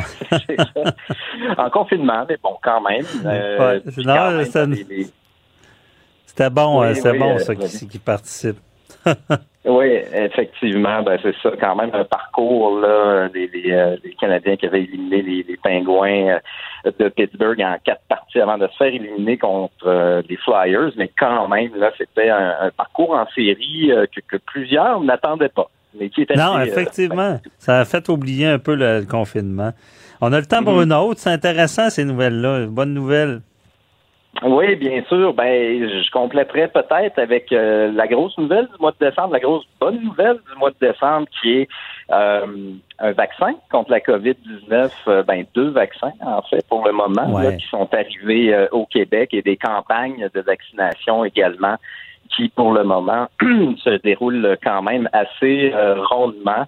Euh, Dieu sait que ça aurait pu euh, ça aurait pu quand même dérailler. On l'attendait autant du côté du, vaccin. Est-ce qu'elle allait être efficace ou non? Est-ce Ben que la oui. campagne allait fonctionner? Ben, pour, Ben, on touche du bois, mais pour le moment, ça se passe bien. Là. Ben, honnêtement, c'est bon de le souligner. Je, vais- je, je dirais pas des gros mots à radio, mais c'est une fichue bonne nouvelle. On l'oublie Oui. parce que euh, on, on allait peut-être être des, des, des années. Là, c'était long au début. Là. Et même, j'ai euh, en entrevue, le docteur Béliveau disait que c- cette avancée-là de vaccin, c'était historique parce que c'était tout qu'un autre procédé qui, qui, qui, qui allait peut-être même faire des avancées dans le domaine du cancer. En tout cas, je, je peux pas y aller dans le technique, mais c'est vrai que c'est, c'est, on peut, je pense qu'on peut le déclarer, c'est la bonne nouvelle de 2020. Oui, c'est, c'est, c'est du jamais vu là, sur un plan plus scientifique, mais plus concrètement, c'est un peu le- la clé pour reprendre des vies euh, un peu plus normales là, pour Ouais. le commun des mortels. Donc, euh, ça met un peu de lumière dans ce mois de décembre. Qui est Ah, effectivement. Hey, 26 mots euh, pour résumer cette année inoubliable. Oui, ben il s'est passé beaucoup de choses euh, cette année par rapport à la COVID, oui, mais par rapport à autre chose, j'ai pour le fun, j'ai euh, j'ai regardé un peu les 26 mots qui ont été euh, choisis pour l'abécédaire par ma, ma collègue Marianne Bergeron-Courteau. Et euh, il y a à peu près le tiers qui est lié à la COVID-19. Mais si on regarde ça de l'autre côté, c'est quand même le deux tiers des mots qui ont été retenus pour l'abécédaire qui n'ont pas rapport avec la pandémie. Donc, il s'en est passé quand même des choses en 2020. Euh, même ça a peut-être été submergé euh, Ouais. par, euh, par les nouvelles de la pandémie qui a submergé notre quotidien en quelque sorte. Là. Euh, Ouais. As-tu quelques exemples? Ouais, c'est ça exactement. Ben, euh, comme Black Lives Matter, euh, le décès de, de George Floyd à Ouais. Minneapolis a relancé en quelque sorte là, le mouvement Black Lives Matter qui a, qui a eu de l'écho là, aux quatre coins euh, du monde. Il y a eu des manifestations autant ici euh, au Québec Mhm. que plusieurs qui ont été euh, euh, quand même euh, violentes par moment, qu'il y a eu des confrontations du côté euh, des États-Unis. Ça l'a mis euh, euh, en lumière quand même certains euh, Mhm. Certains enjeux sociétaux là du côté euh, des États-Unis.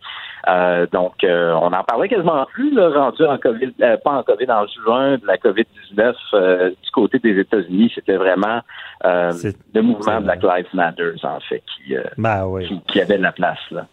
Ah non, c'est ça, ça a fait bouger des un terrible, un, un terrible événement, mais qui qui a fait euh, peut-être bouger certaines choses. Il y avait des problèmes latents dans ce domaine-là aux États-Unis. Mhm. C'est Y a d'autres mots qui ressortent euh, Ben, euh, un- pour encore s'éloigner, parce que c'est, on, imagine que c'est la COVID-19, ça l'est. Euh, D comme Ouais. dénonciation, il y a eu un autre mouvement qui a, qui a déferlé sur le Québec euh, en juillet, bon, qui, qui a, qui a emporté sur son passage quand même bon nombre de personnalités euh, publiques. Là, on parle de, de Marie-Pierre Morin, euh, Bernard. Adams, Luciane Perrault, Kevin Parent, David Desrosiers, euh, pour ne nommer que ceux-là. Il y a eu beaucoup euh, de répercussions aussi euh, dans le monde euh, du, du web, en fait, plusieurs personnalités web, que ce soit des youtubeurs, des influenceurs, euh, qui ont aussi été euh, sur les, les réseaux sociaux euh, cet été. Euh, donc ça aussi, ça a quand même été euh, marquant alors que le, le virus prenait, prenait un peu une pause dans l'actualité. C'est vrai, c'est, ça a tellement fait jaser, comme on dit. Même il y a encore des, des, des séquelles de ça, de- des, des deux côtés. Et on, on sent une volonté des, des, des présumées victimes de, de bouger. C'est sûr que moi, je trouvais pas tout le temps que c'était le bon, euh, la bonne, bonne méthode. Il méthode. Il y a aussi le site euh, Dit son nom là, qui a fait quelques dommages euh, qui, qui étaient assez particuliers. C'est vrai que ça a fait beaucoup euh, parler, puis on oublie ça avec la COVID. Oui, ben un autre dossier qui a, qui a fait euh, couler euh, beaucoup d'encre au cours euh, des derniers mois, un long dossier, c'est celui de l'élection américaine. Donc J comme Joe Biden, qui est devenu euh, le, le- le président élu euh, aux États-Unis après quand même toute une saga qui s'est déroulée bon pendant la campagne euh, présidentielle, mais aussi bon après euh, une soirée électorale qui n'a pas été facile, une semaine électorale, on pourrait dire en quelque Ouais. sorte. du côté des États-Unis. donc Joe Biden qui sera qui sera le nom en quelque sorte qui va qui, va marquer pour les quatre prochaines années la politique et l'actualité américaine. Ben oui. Et aussi la surprise de, du mouvement, c'est quand même Donald Trump qui est resté fort aux États-Unis, là, la sorte de mentalité instaurée par Donald Trump, là, qui va qui va peut-être être, repris dans les prochaines élections. Oui, ben c'est sûr que euh, on peut pas prédire l'avenir, mais quelqu'un qui prédirait qu'on ne parlera plus de Donald Trump pour les quatre prochaines années, qu'il va disparaître complètement du paysage euh, politique, euh, bon, moi je, ne miserais pas mon argent là-dessus. Non, c'est ça. Il y a un nouveau mot aussi, c'est le, le, Trumpiste. Ça sera peut-être mm-hmm. même plus Donald Trump, mais le Trumpiste pourrait rester. Euh, et euh, bon, on, on temps file vite, là, mais euh, il y a les innovations ou découvertes passées inaperçues ou presque en 2020. Oui, ben c'est ça. En ce moment, on parle beaucoup du vaccin. On l'a dit il y a quelques minutes. Là, c'est quand même une percée historique dans le monde de la science, mais il y a eu quand même d'autres découvertes, d'autres innovations. Euh, mm. qui, comme tu le dis, sont passés euh, carrément inaperçus ou presque euh, en 2020. L'intelligence artificielle, notamment, bon, ça, il y a des percées quand même d'année en année. en janvier 2020, il y a une filiale de, de Google Alphabet qui est DeepMind, qui est une filiale d'intelligence artificielle qui une technologie qui pouvait détecter le cancer du sein, bon, entre guillemets, aussi bien qu'un médecin. Euh, c'est euh, donc, euh, c'est une intelligence artificielle qui pouvait analyser en fait les, données et bon améliorer la précision des dépistages par mammographie. donc ça, ça peut, euh, surtout en, des moments où est-ce que parfois la main-d'œuvre peut venir à manquer un peu si la technologie mm un coup de main ou du moins aller euh, préciser euh, les diagnostics. ben ça, c'est une bonne nouvelle. Il y a aussi ben tout ce qui est exploration spatiale qui a quand même vécu une année assez forte en 2020. Euh, trois missions sur Mars, notamment, qui ont été euh, lancées euh, en juillet lorsque la Terre et Mars se sont alignés, ce qui facilitait l'envoi de, de, vaisseaux spatiaux vers la planète. donc, d'une part, il y a les Émirats arabes unis qui ont lancé une première mission interplanétaire. Il y a la Chine euh, qui a lancé une mission également qui comprend un, rover, un petit véhicule là, euh, qui va tenter d'atterrir sur Mars. Il y a des euh, États-Unis qui ont fait de même. C'est très, c'est très impressionnant. C'est vrai que la COVID efface tout. et il y a aussi, ben, on invite les gens à aller, voir dans le journal, il y a 15 images marquantes qui, qui, qui, relatent l'année 2020 là, que vous avez publiées. Oui, exactement. Euh, c'est, des images qui euh, n'auraient pas pu, pour la plupart, se dérouler une autre année et qui, qui illustrent de façon euh, rapide et très efficace les derniers mois assez particuliers que l'on a eu. Bon, ben, on invite vraiment les gens à aller lire ça et voir ça sur le Journal de Montréal, le Journal de Québec. merci beaucoup, très intéressant. Merci, Raphaël. Je te souhaite une belle année. Ça fait plaisir, toi aussi. Bye bye. Euh, on parle avec euh, Marianne Plamondon. Est-ce que euh, quand on revient de voyage, l'employeur est obligé d'accepter la quarantaine? À tout de suite. Déclarez-vous solennellement de dire la vérité, toute la vérité et juste la vérité. Avocat à la barre. Avec François-David Bernier. Cette semaine, on, bon, on voit toute l'histoire des voyageurs. Bon, ça fait beaucoup euh, parler. Ben, évidemment, d'un côté, euh, c'est un peu c'est, contradictoire ce qu'on a assisté parce que d'un côté, on nous demande au Québec bon, de faire des sacrifices très difficiles, des, beaucoup de gens seuls, les gens ne peuvent pas fêter. Noël, on dira ce qu'on veut, c'est une fête très, très importante dans notre société. Euh, et et on se rend compte, ça a été respecté en, en gros. Euh, bonne nouvelle là-dessus, mais là, on apprend qu'il y a beaucoup, beaucoup de gens qui voyagent euh, et euh, surtout avoir le, le, reportage du Journal de Montréal à l'effet que dans certains resorts, on respecte pas les règles. Tout ce beau monde-là reviennent. Beaucoup de questionnements, on demande des tests, on, on va... ces gens-là vont être obligés d'être en quarantaine pendant deux semaines, deux bonnes semaines, ça fait quand même des longues vacances, là, si on part une semaine ou deux, et quand on revient, là, c'est, deux semaines, il y a une portion, ben, on, est en temps des fêtes, ça va bien, mais au retour, euh, peut-être que certains avaient mal prévu ça, mais ils vont, ils vont devoir faire cette quarantaine-là et travailler. On se posait la question, avocat à la barre, euh, qu'est-ce qui se passe avec l'employeur en lien avec ces quarantaines-là? Est-ce qu'il est obligé de l'accepter, la quarantaine? Est-ce qu'il peut congédier la personne si ça se présente pas le lundi au travail?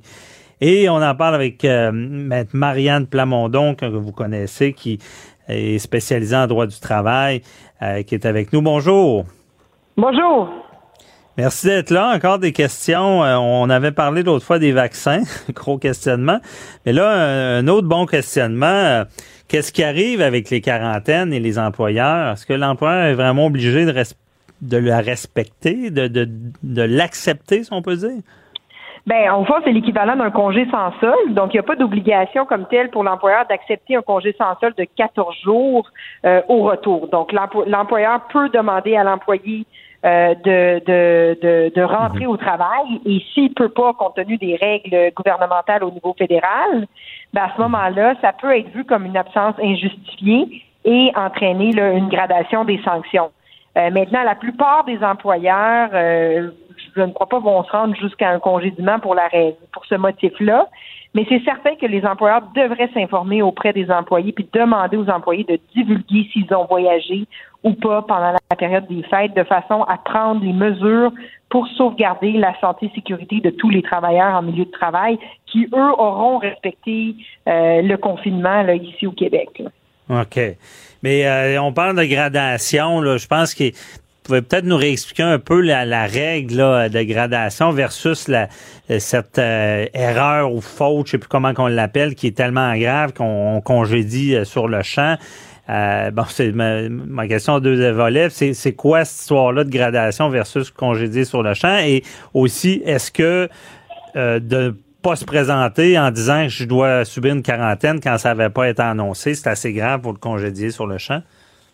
Ben, non, c'est pas c'est pas assez grave, mais chose certaine, pour un employeur, ça peut causer des grosses complications, surtout qu'on est en pénurie de main-d'œuvre dans plusieurs milieux.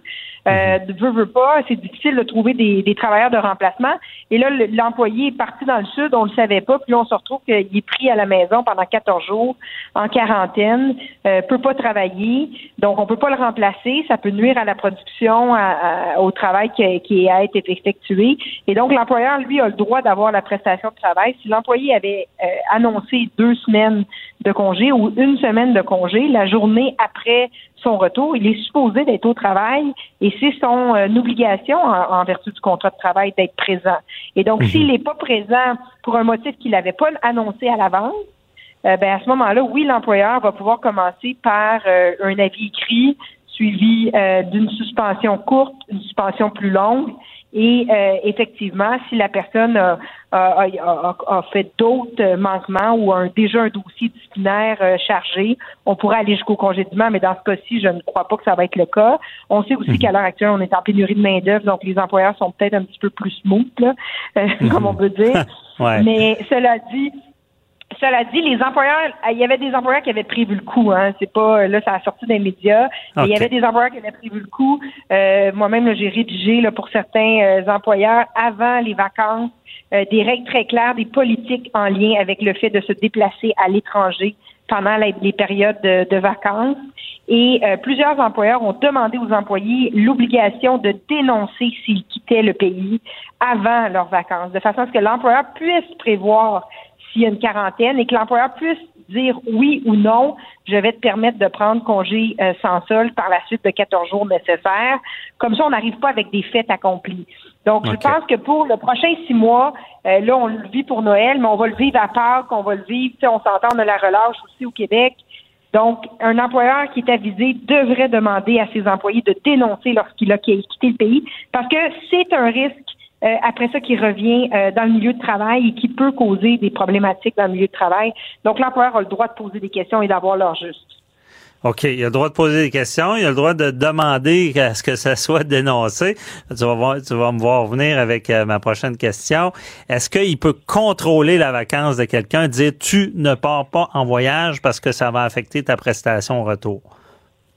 Ben, en fait, il peut dire tout simplement je n'accorde pas le congé sans solde. Le congé sans solde, c'est un droit de direction de l'accepter ou pas.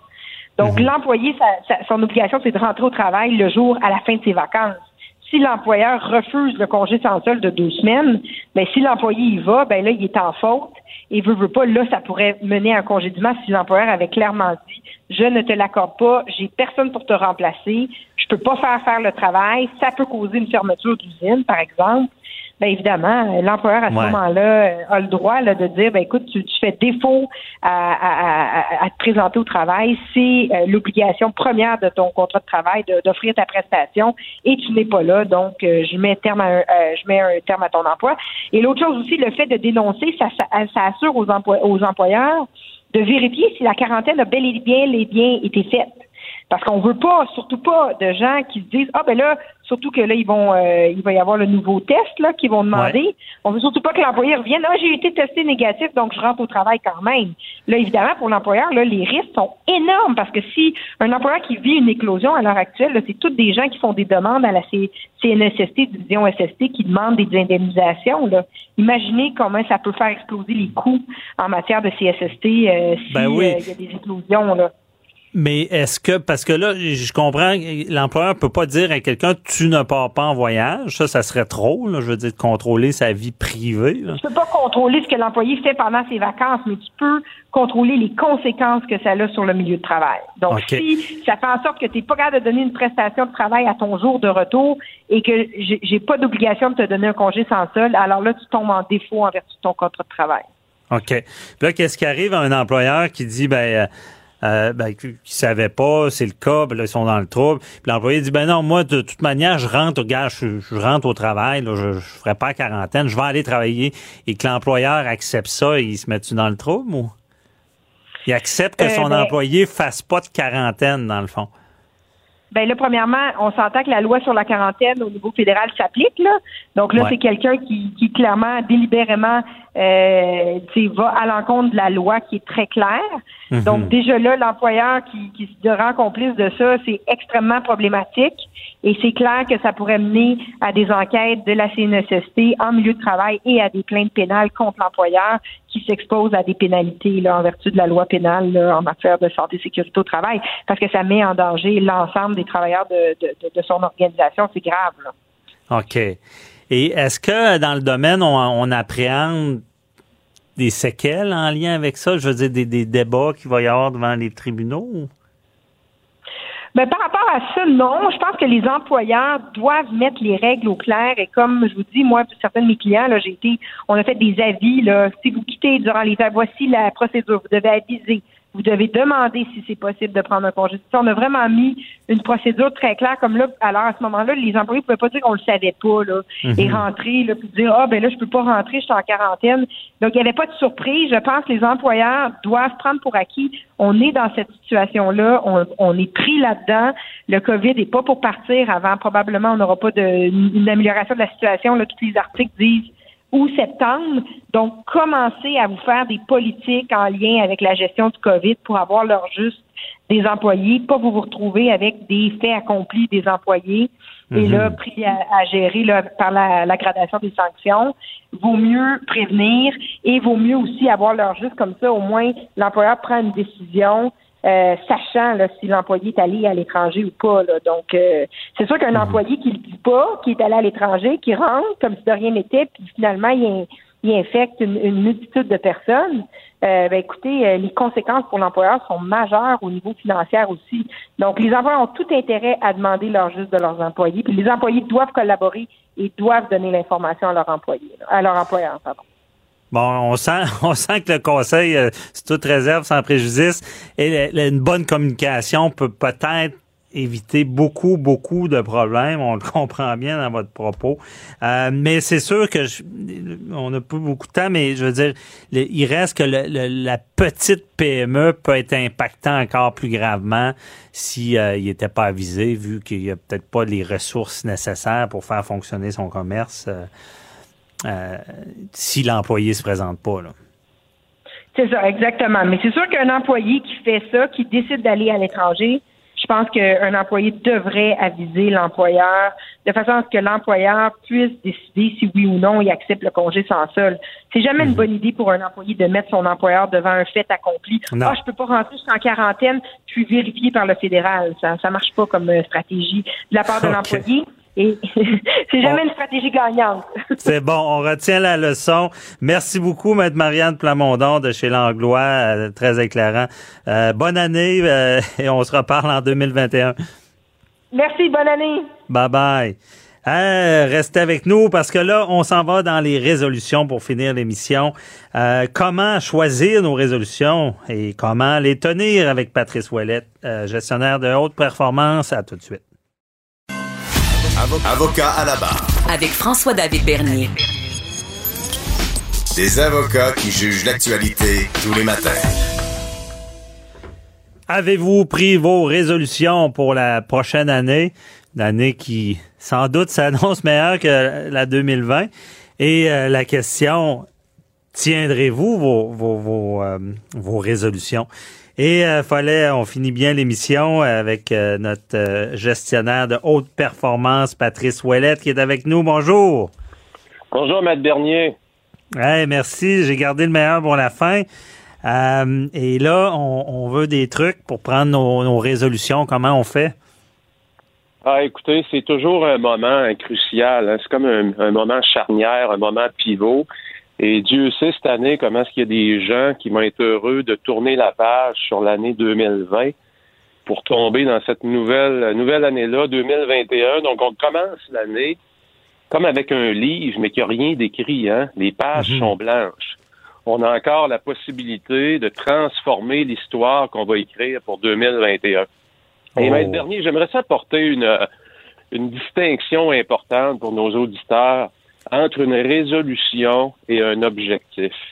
Okay. Est-ce que trop souvent, à ce moment-ci de l'année, euh, les gens prennent des résolutions? Et une résolution, vous savez, c'est pris souvent euh, dans ses pensées, dans son salon. Tout a l'air beau, tout est facile, avec des belles lunettes roses. Hmm. Et entre euh, cette résolution-là, qui est un peu une intention sans action, et un objectif, qui, lui, est beaucoup plus précis, plus spécifique, et surtout, Maître Bernier, il est écrit. Donc, il y a une différence fondamentale à faire entre les deux. Donc, le premier conseil que je donnerai aux gens, ça serait d'écrire vos objectifs. Écrivez vos objectifs pour 2021.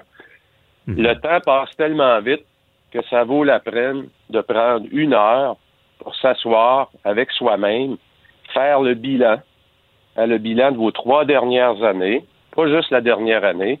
Le 1er janvier 2018, vous étiez où? Comment était votre santé, vos finances, votre carrière, vos relations? Qu'est-ce qui a progressé dans votre vie? Ça va vous donner de la perspective et ça va, Maître Bernier, ça va vous éloigner un petit peu du COVID. Là. On a passé l'année à parler de COVID et quand on s'éloigne sur trois ans, soudainement, on perd de vue le COVID un peu. On prend de la perspective. On est capable de voir que dans le dernier trois ans, il y a des parties de notre vie qui ont beaucoup progressé. Donc, c'est avec cette énergie-là qu'on va se mettre à bâtir 2021. Mhm. De plus les bons coups que les mauvais, là. absolument. Les mauvais coups, écoutez, on dit toujours qu'on apprend toujours plus avec ses échecs, et c'est tout à fait vrai. Donc, si vous regardez les, les parties de votre vie qui ont moins bien été, ben, la vraie question, c'est quelle leçon j'en tire? Quelle mhm. leçon avez-vous tiré? Comment vous allez utiliser ces leçons-là pour vous propulser en 2021? OK. Et dans le fond, c'est de, de, de, rendre ces, euh, ces résolutions qu'on prend et qu'on ne tient pas toujours en, en, les mettant en objectif. En objectif, et je vous dirais aussi, Maître Bernier, une autre erreur que je vois souvent, c'est que souvent les gens vont se mettre, euh, prenez exemple dans le domaine de la santé, hein? Dans la santé, beaucoup de gens commencent l'année et se disent, mais cette année, je vais perdre un peu de poids. Ouais. Le problème avec cet objectif-là, c'est quand on devient spécifique, on va se mettre exemple, je veux perdre 10 kilos, je veux perdre 20 livres ou 10 livres, peu importe le chiffre, c'est qu'on se met à courir après un chiffre. Et l'être humain étant ce qu'il est, lorsqu'il tourne en mode haute performance, ben, il court après le chiffre. Ça veut dire qu'il est prêt à souffrir pour atteindre son chiffre. Et là, qu'est-ce qui se passe? On se met à se priver. Et c'est le début de l'année, on est motivé, on accepte de se priver. Mais ce mode de vie-là, on peut pas le tenir à long terme. Tiendra pas. ouais. Alors, qu'est-ce qui se passe? Ou bien on atteint notre objectif rapi- rapidement parce qu'on s'est privé beaucoup, ou on perd notre motivation. Alors, mon conseil, il est simple. Arrêtez de courir après un chiffre et regardez derrière le chiffre quelle est la saine habitude que je pourrais implanter qui pourrait transformer ma vie à long terme? Peut-être que là, je vais me mettre à regarder euh, des régimes différents. Peut-être que je vais me focuser sur des plats spécifiques. Je vais peut-être éliminer certaines choses, un certain nombre de jours par semaine, ce qui fait que je vais développer des saines habitudes de vie derrière mes objectifs plutôt que de tout laisser tomber quand j'ai atteint mon, mon, mon chiffre précis ou encore de laisser tout tomber parce que l'aiguille bouge pas. Ouais. C'est, c'est, c'est, c'est un peu des hit and run. Là. Des fois, on est trop motivé, mais ça ça tiendra pas longtemps. Là. C'est, Ça ne tient pas la route parce que derrière, souvent, ce qu'on se met en mode privation, on va se priver, c'est pas tenable à long terme. L'être humain n'est pas, n'est pas, n'est pas sur la terre pour se priver tout le temps. On est là pour avoir du plaisir. Alors, est-ce qu'il y a moyen d'avoir du plaisir en développant des saines habitudes de vie? Et lorsqu'on fait le bilan de ces trois dernières années, c'est là qu'on peut regarder. C'est vrai, dans les trois dernières années, euh, mon alimentation, j'ai mis ça de côté. J'ai pris du poids. Plutôt que ce, ce que j'appelle se flageller, là, puis se saboter, c'est de regarder derrière les mauvaises habitudes qu'on a pris, les mauvais plis qu'on a pris dans les trois dernières années, de regarder comment je peux rendre ça positif. Qu'est-ce Ouais. qui ferait que je me sentirais bien? Si je me regarde dans trois ans, puis que je suis devant mon miroir, puis j'aime mon corps, puis parce que j'aime mon corps, je me présente devant des clients, je suis plus en confiance, j'ai un beau sourire. Soudainement, là, on se met en contact avec de l'énergie positive, plutôt que de se mettre en contact avec de l'énergie qui va nous saboter, qui va nous tirer vers le bas. Donc, soyez Ok. spécifique et focussez sur des habitudes comme objectif plutôt que des chiffres. ah, c'est bon. Puis de, de focuser sur des choses à faire au lieu de des choses à ne pas faire, peut-être? Euh, Oui, ben, pas faire euh, au lieu de dire euh, je mangerai pas des, euh, des du sucre mais je vais dire ben, je vais je vais manger plus euh, d'éléments d'aliments sains je sais pas peut-être plus positif là. Ben, c'est- écoutez, Maître Bernier, ce que vous dites là, c'est que vous êtes déjà vous-même, par vos questions, en train de réfléchir à comment y arriver. Et c'est là qu'il y a le plus de valeur. C'est dans la réflexion que vous allez faire. Est-ce que je peux diminuer certains types d'aliments? Est-ce que je peux en augmenter certains? Euh, Est-ce que je dois boire davantage? Prenez un autre exemple qui est très concret. Souvent, les gens, on le voit souvent, les gens disent, ben moi, j'aimerais ça courir un demi-marathon. Je vais commencer par ça. Et là, l'objectif, ben, c'est une date précise. Les gens vont dire, ben, je vais aller m'inscrire. 2 janvier, je m'en vais en ligne, je m'inscris Marathon de Québec, demi-marathon. Fait que là, vous courez après quoi? Vous courez après une date. Vous courez après un chiffre, vous courez après un événement. Et ce qui arrive, lorsqu'on court après ça, plutôt que de courir derrière le marathon, qu'est-ce qu'il y a? Il y a des saines habitudes de vie. C'est peut-être de courir trois fois par semaine, et plutôt que courir après le marathon, c'est bien de l'avoir, l'objectif ou le demi-marathon, mais c'est de soutenir à long terme, de prendre plaisir à courir trois fois par semaine. Alors, soudainement, votre objectif du marathon se transforme en une habitude de vie qui va vous permettre de vivre une vie de meilleure qualité, que ce soit par rapport à votre, à- avec votre euh, carrière, votre santé, vos finances, vos relations, style de vie, développement personnel. hein, C'est les six grandes catégories de façon globale. Donc, ça permet aux gens de rester centrés sur des choses qui sont beaucoup plus réalistes et qui vont vous permettre aussi d'augmenter votre qualité de vie plutôt que de vous priver ou encore pousser la machine beaucoup trop fort. On peut pas être en séries éliminatoires à l'année longue. Non, c'est ça. Puis c'est ce que je comprends aussi, c'est plus de, pas tellement. Oui, il y a l'objectif, oui, il y a la résolution, mais il y a, il y a de focuser sur le plan aussi en arrière, la façon de y arriver. C'est différent. J'aime beaucoup, euh, j'aime beaucoup, Maître Bernier, dire qu'il faut toujours, toujours tomber en amour avec le processus et non pas avec le, avec l'objectif. Et Sinon, ça, ça, ça tient pas. Hmm.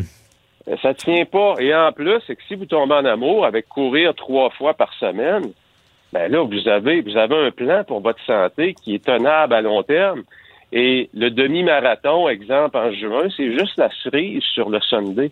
Parce que vous venez de tomber en amour avec le processus qui vous a permis d'arriver à votre objectif. Hmm. Très, très intéressant en cette fin d'année. Euh, Patrice Ouellette, euh, bon, j'invite les gens à aller euh, sur ton site 48 heures par jour et, et de suivre ces recommandations, ce que je ferai. Et je te souhaite une très belle année à toi et ta famille. On se reparle en 2021. Absolument, merci. Merci, bye bye. C'est tout pour euh, pour mon mon, suivi. Ben, j'ai tenu le fort pendant les fêtes, donc euh, dernière émission.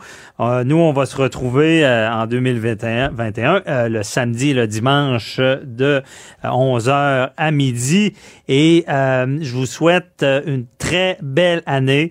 Euh, je vais dire comme mon père me dit souvent, euh, salud, amor y dineros y mucho tiempo para gostarlos.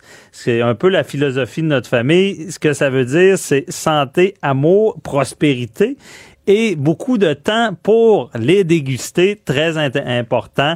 Et euh, je, vous, je vous souhaite une bonne année également à, nos chroniqueurs, à toute l'équipe de Cube. Je remercie l'équipe durant le, temps des fêtes qui m'ont soutenu. Euh, c'était très agréable. Achille euh, Moinet à la mise en onde, Frédéric Moncol, Hugo Veilleux à la recherche, Mathieu Boulet, tout le monde était là.